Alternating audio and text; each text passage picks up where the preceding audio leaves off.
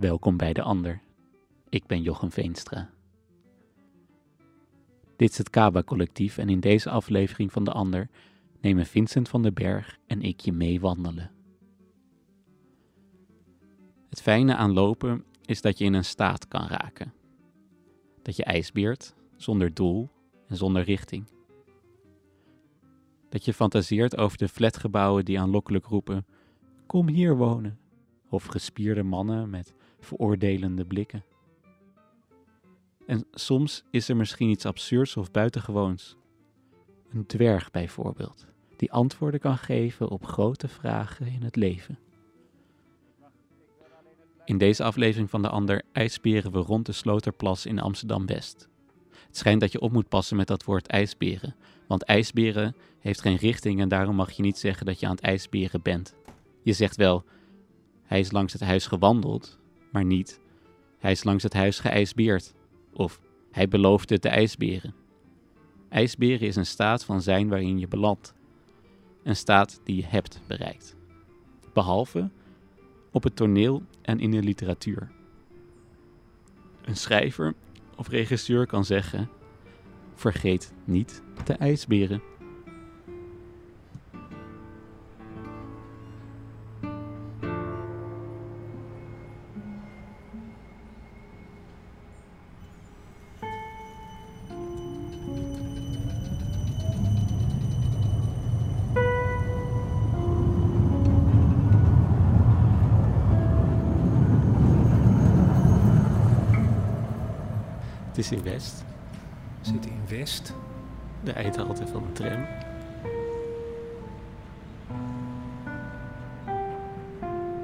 Vanaf de tram loop je richting het park. Uit de tram bij het ziekenhuis loop ik een stukje rechtdoor, rechts ganzen. Ganse ja, familie die daar altijd zit eh, in de sloot. Eh, Een bord met rondje Sloterplas. Ja, dat ben ik nu aan het doen.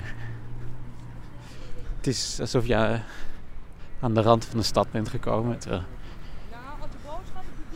is gewoon eigenlijk een heel groot park, waardoor je de andere kant van de stad niet ziet. nou zeg, het lijkt er wel een snelweg. Het is druk. Als ik nu voor me kijk. Even kijken. 1, 2, 3, 4, 5, 6, 7, 8, 9, 10. Nou, verder kan ik niet eens meer kijken. Ik denk dat ik wel 20 mensen een soort file, een wandelfile, hier voor me zie. Het eerste deel is een gedeeld fietspad en looppad. Iemand die rent. Een stel met een hond. Met uitkijk. Goeiedag. Goeiedag. Een vader die fietst met een kind achterop. Blikjes Red Bull.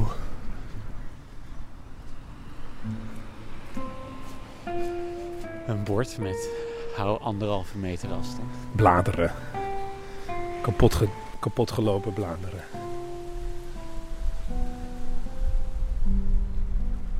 Prachtige koutjes, hoog op zijn poten. Er staan hoge bomen langs me. Is dit een laan met plantanen? Dat vind ik altijd een mooie woordklank. Laan met plantanen. Ja, dat vind ik dus leuk.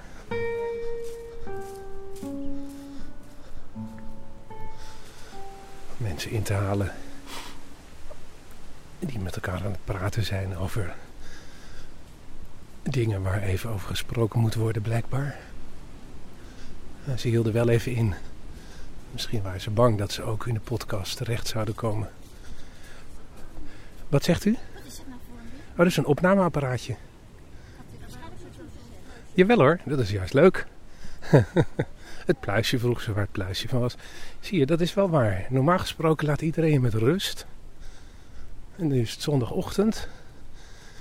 Eh, moet ik opeens contact maken, omdat ik natuurlijk een belachelijk apparaat voor mijn mond heb met een soort, ja, wat is het? Een soort mamot eroverheen tegen de wind. En dan worden mensen nieuwsgierig. En dan willen ze weten wat dat is had ik natuurlijk een enorm interview mee kunnen houden met die mensen. Om te vragen, maar wat doet u dan hier?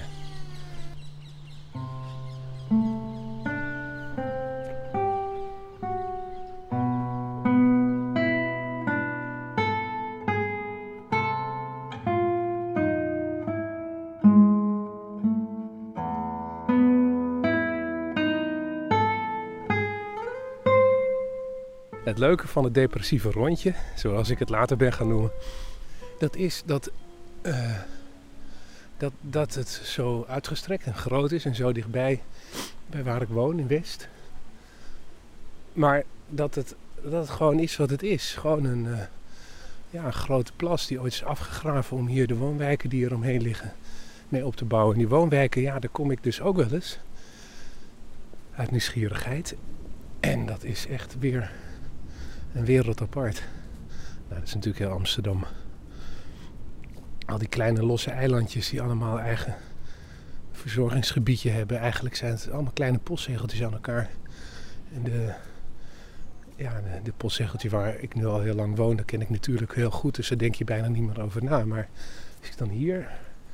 Ja, ik loop nu gewoon onder de bomen. Maar straks, als je dan die huizen ziet en die mensen die daar wonen... Dat weet niet, dan word ik altijd een beetje melancholisch van. Ik kan voorstellen dat ik daar gewoon tussen woon. Ik heb ook wel eens gefantaseerd om, om werkelijk een. Uh, maar dat zijn van die verdwijnwensen die je af en toe overkomen. Om werkelijk een, uh, een flat of zo te huren. En dan daar te gaan wonen. En in, in dat leven hier, een eindje verderop, om daarin op te gaan, mensen te leren kennen, misschien iets te doen te hebben dan ook. Daar strandt het dan meestal. Maar vooral dat ik me dan afvraag of je dan dat leven waar ik nu in zit, anderhalf kilometer terug, twee, wat is het? Ik heb namelijk het idee dat, dat, dat je daar dan helemaal niets meer mee te maken hebt. Alsof dat gewoon volledig allemaal parallele werelden zijn.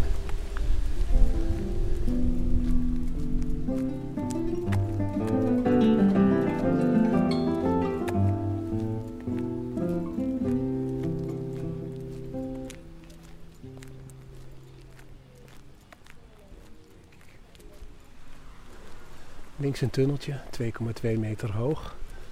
Als je onder het tunneltje doorloopt of fiets, daar ben ik nog nooit geweest. Dan kom je in een wijk waar semi-hoge flats staan, vooral breed, brede flats. Zo'n flat bedoel ik. Om daar te gaan wonen. Zoiets of nog iets verder weg. Nog iets verder weg. Op een van de balkons hangt de was te drogen.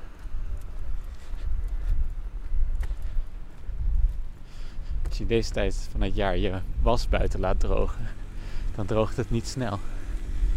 Dat ken ik uit eigen ervaring. Dus als je dat nu doet en bijna alle balkonnetjes hangen vol, dan moet er binnen wel weinig ruimte zijn. Ik kan mijn weg al zien ietsje verder op de ronde en langs die weg staan hoge flatgebouwen. Ze vangen mooi het herfstlicht. Drie uur s middags.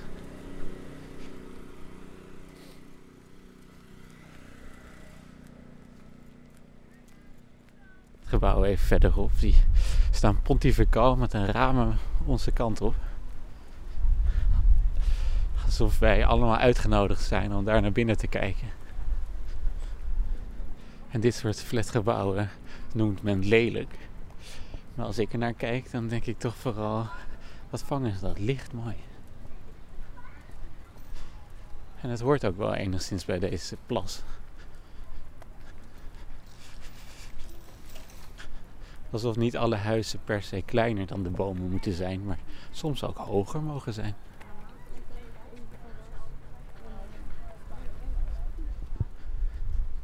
Beide wekken een soort van fantasie op. De ene over die kleine flatjes en een soort van burgerlijk leven, kleine huizen voor te veel families. Zo zie ik het voor me. Maar die flatgebouwen vormen het zonneschermen die verkleurd zijn. Op, op de bovenste verdieping de derde woning van rechts, hangt een homovlag te wapperen. Ze zijn trots, die flatgebouwen. En die mensen die daar wonen.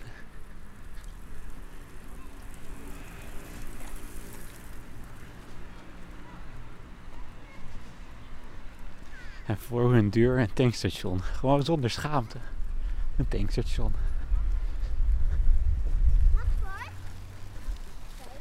De onderste verdieping een vrouw die rookt. Heeft iets te veel vet aan haar lijf. En een te strak shirtje aan. Ik zei toch, zonder schaamte. Ene huis is te koop. Ja, toch ga ik het waarschijnlijk niet doen.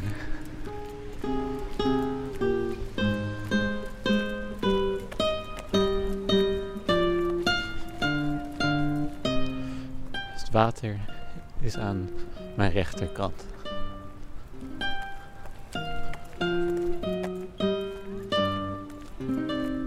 Links een heel groot veld met erop een grote bult.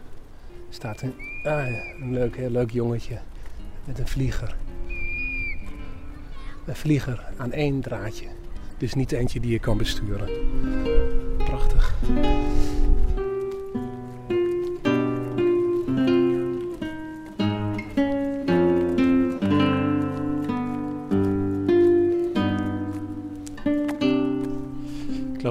Tussen de bomen. Twee jonge mannen bij de gewicht toestellen.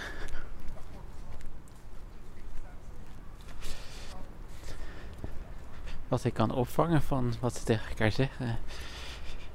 Dan zei hij: Ik heb hem op zijn bek geslagen. Nou ja.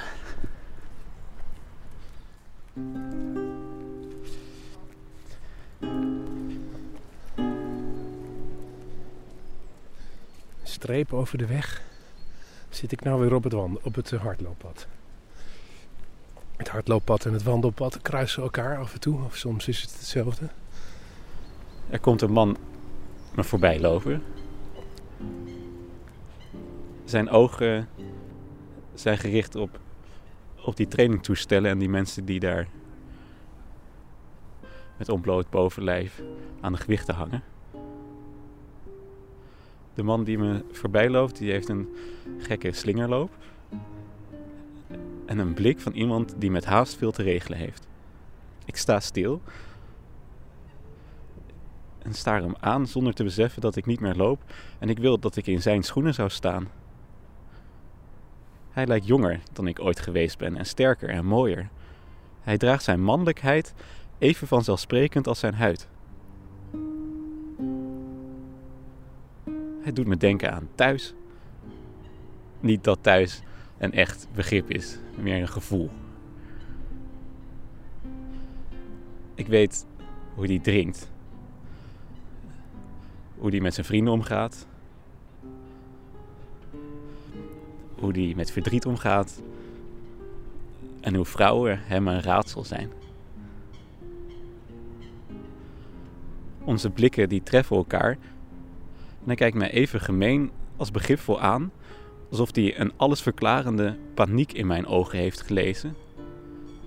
Precies met zo'n blik zoals hij waarschijnlijk nog vanochtend heeft gekeken naar een hopeloos opgedirkt meisje die hem met haar make-up wanhopig probeerde te overtuigen dat ze een vrouw was. Ik ben er zeker van dat als wij nog even langer oogcontact hadden gehouden, uit al die stralende schoonheid van die man een ietsje agressievere variant was losgekomen van: Luister eens, vriend, ik ken jou.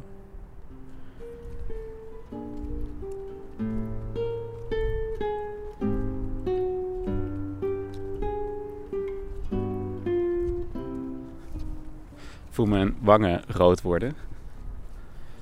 Mijn hart bonst terwijl dat hij me voorbij loopt. En ik durf hem niet aan te kijken. Hij is me zomaar opgevallen. Eerder keek ik eigenlijk niet eens naar mensen. Ik dacht aan werk en aan deze podcast. En bij het rand van het grasveld aangekomen, durf ik nog steeds niet om te kijken. Ik vraag me af waarom waarom die me zo oordelend heeft aangekeken. Zo jong ben ik niet meer. Ik ben, ik ben geen kind meer. Te oud om te denken dat het iets met de manier van lopen te maken heeft. Of, of met mijn stem die hij niet eens gehoord heeft. Het is iets anders. Ik denk niet dat ik het te weten ga komen. Ik denk dat ik het nooit zou durven weten.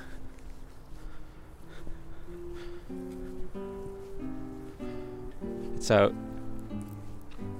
hetzelfde zijn als soort met een zaklamp in je ogen schijnen.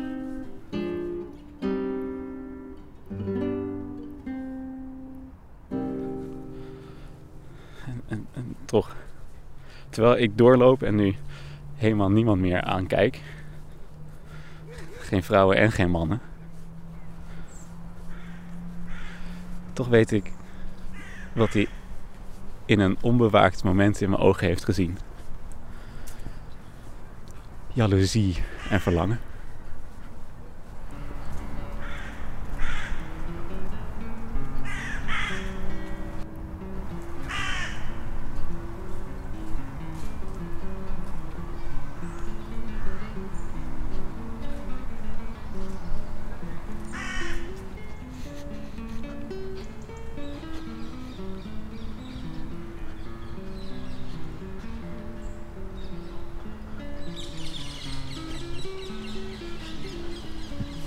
Een stukje van het pad af. Want hier is het altijd lekker rustig. Wel dicht bij de plas, maar ver van het pad.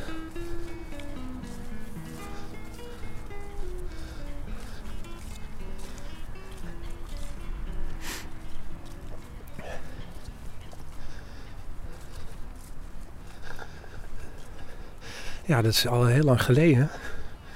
Ik ook een keer gezeten. En toen zat ik hier op dit bankje. Ja, zo. En eh, zat ik een tijdje voor me uit te staren.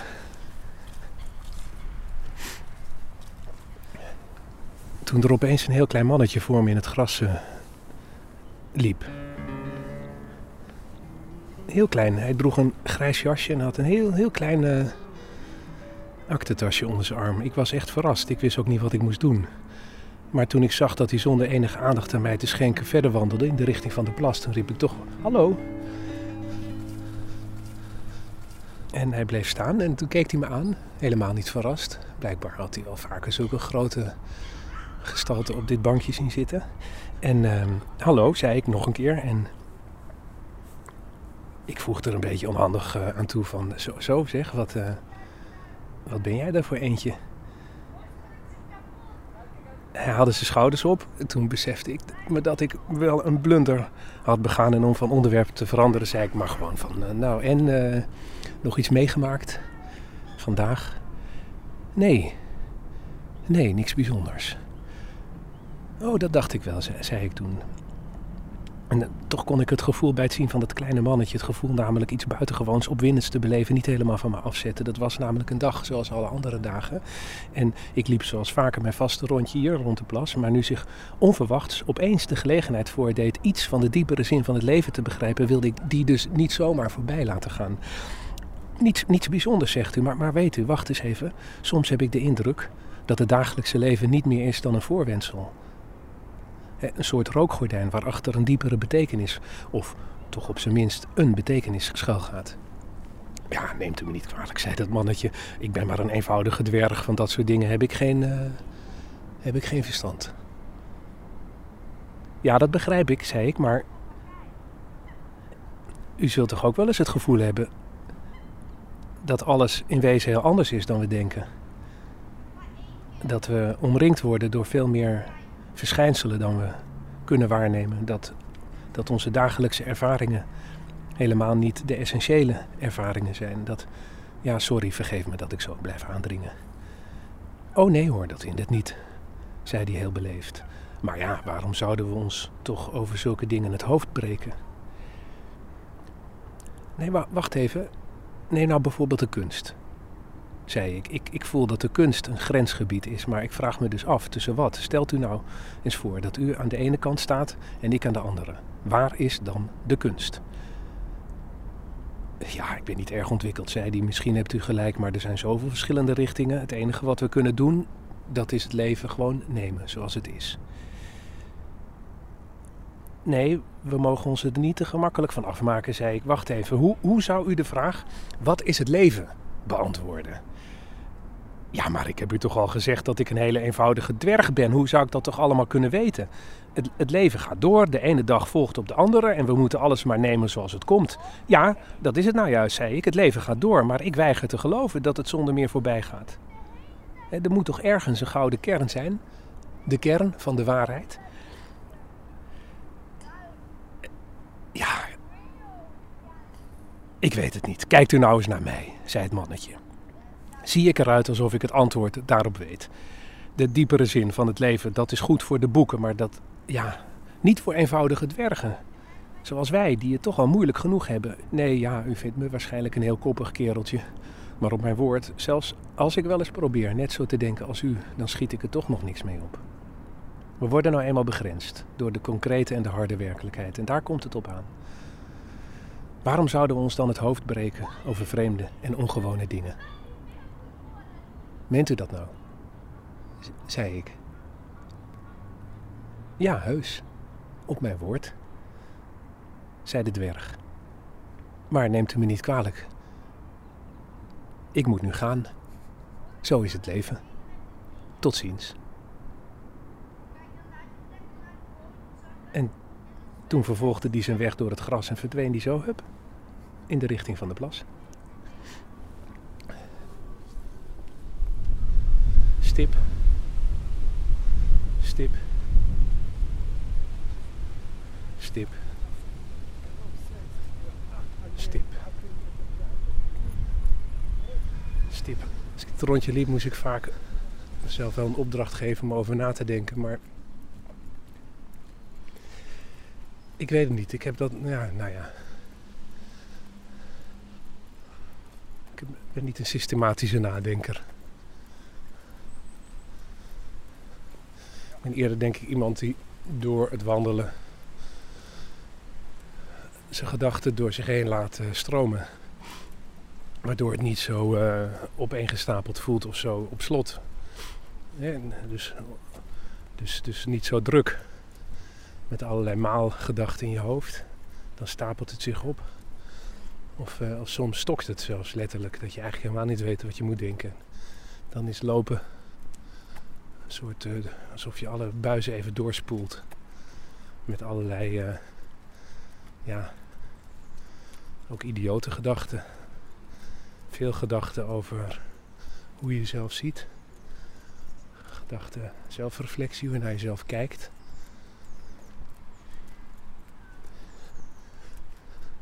Allemaal ook maar bedacht, voor een groot gedeelte. Ik heb een tijdje, toen ik eh, een huis had in Arnhem, expres alle spiegels weggehaald. Dat ik er niet meer tegen kon. Dat ik, als ik er langs liep, altijd naar mezelf moest kijken. Ik kon het niet niet doen. Dat beviel me goed.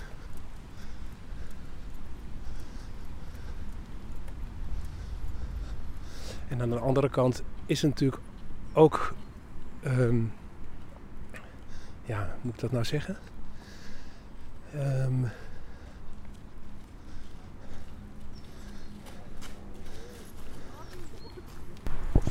Waar denk je aan als je zo loopt? Gedachtes. Die dus niet zo heel erg helder te vangen zijn. Ik merk wel dat mijn kin hier omhoog is. Misschien komt dat door die hoge bomen.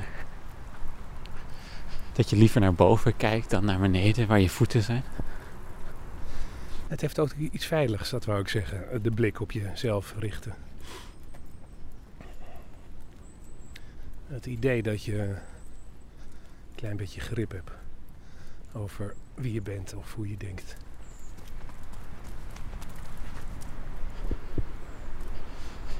Misschien denk je tijdens het lopen wel helemaal niet zo gestructureerd na.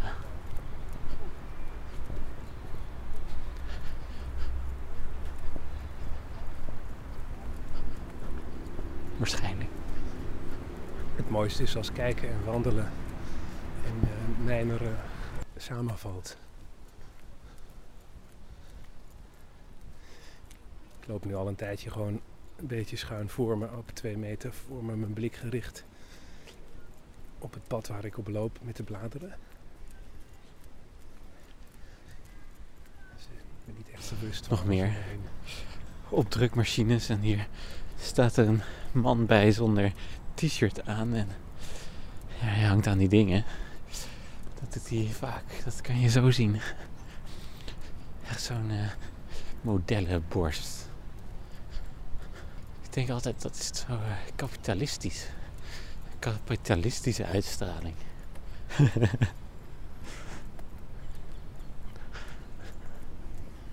Misschien is dat wel denken tijdens wandelen. Dat je gewoon grapjes in je hoofd mag verzinnen. Linkervoet, linkervoet, linkervoet, rechts, links, rechts, links, rechts. Linkervoet, linkervoet, linkervoet, rechts, links, rechts, links, rechts. Dit rondje is toch wel zo lang dat nu het einde nadat ik hetzelfde gevoel heb als je bij een, eh, een boek uit hebt. Dat je dan denkt, oh, nog maar drie bladzijden. Dus dat is ook wel lekker eigenlijk dat het nog maar drie bladzijden is. Linkervoet, linkervoet, linkervoet, rechts, links, rechts, links, rechts. Oh, Jezus.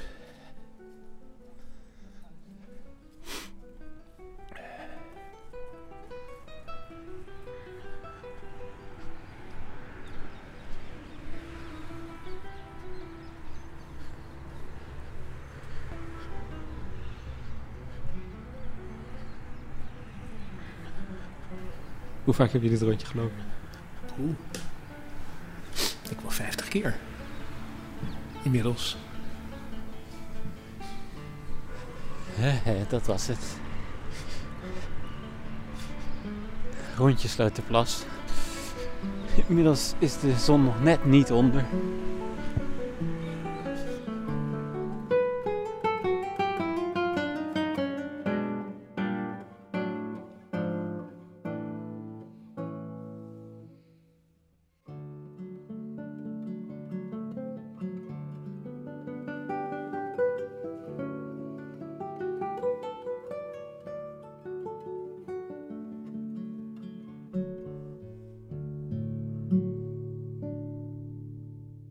Deze podcast is gemaakt door Vincent van den Berg en Jochem Veenstra.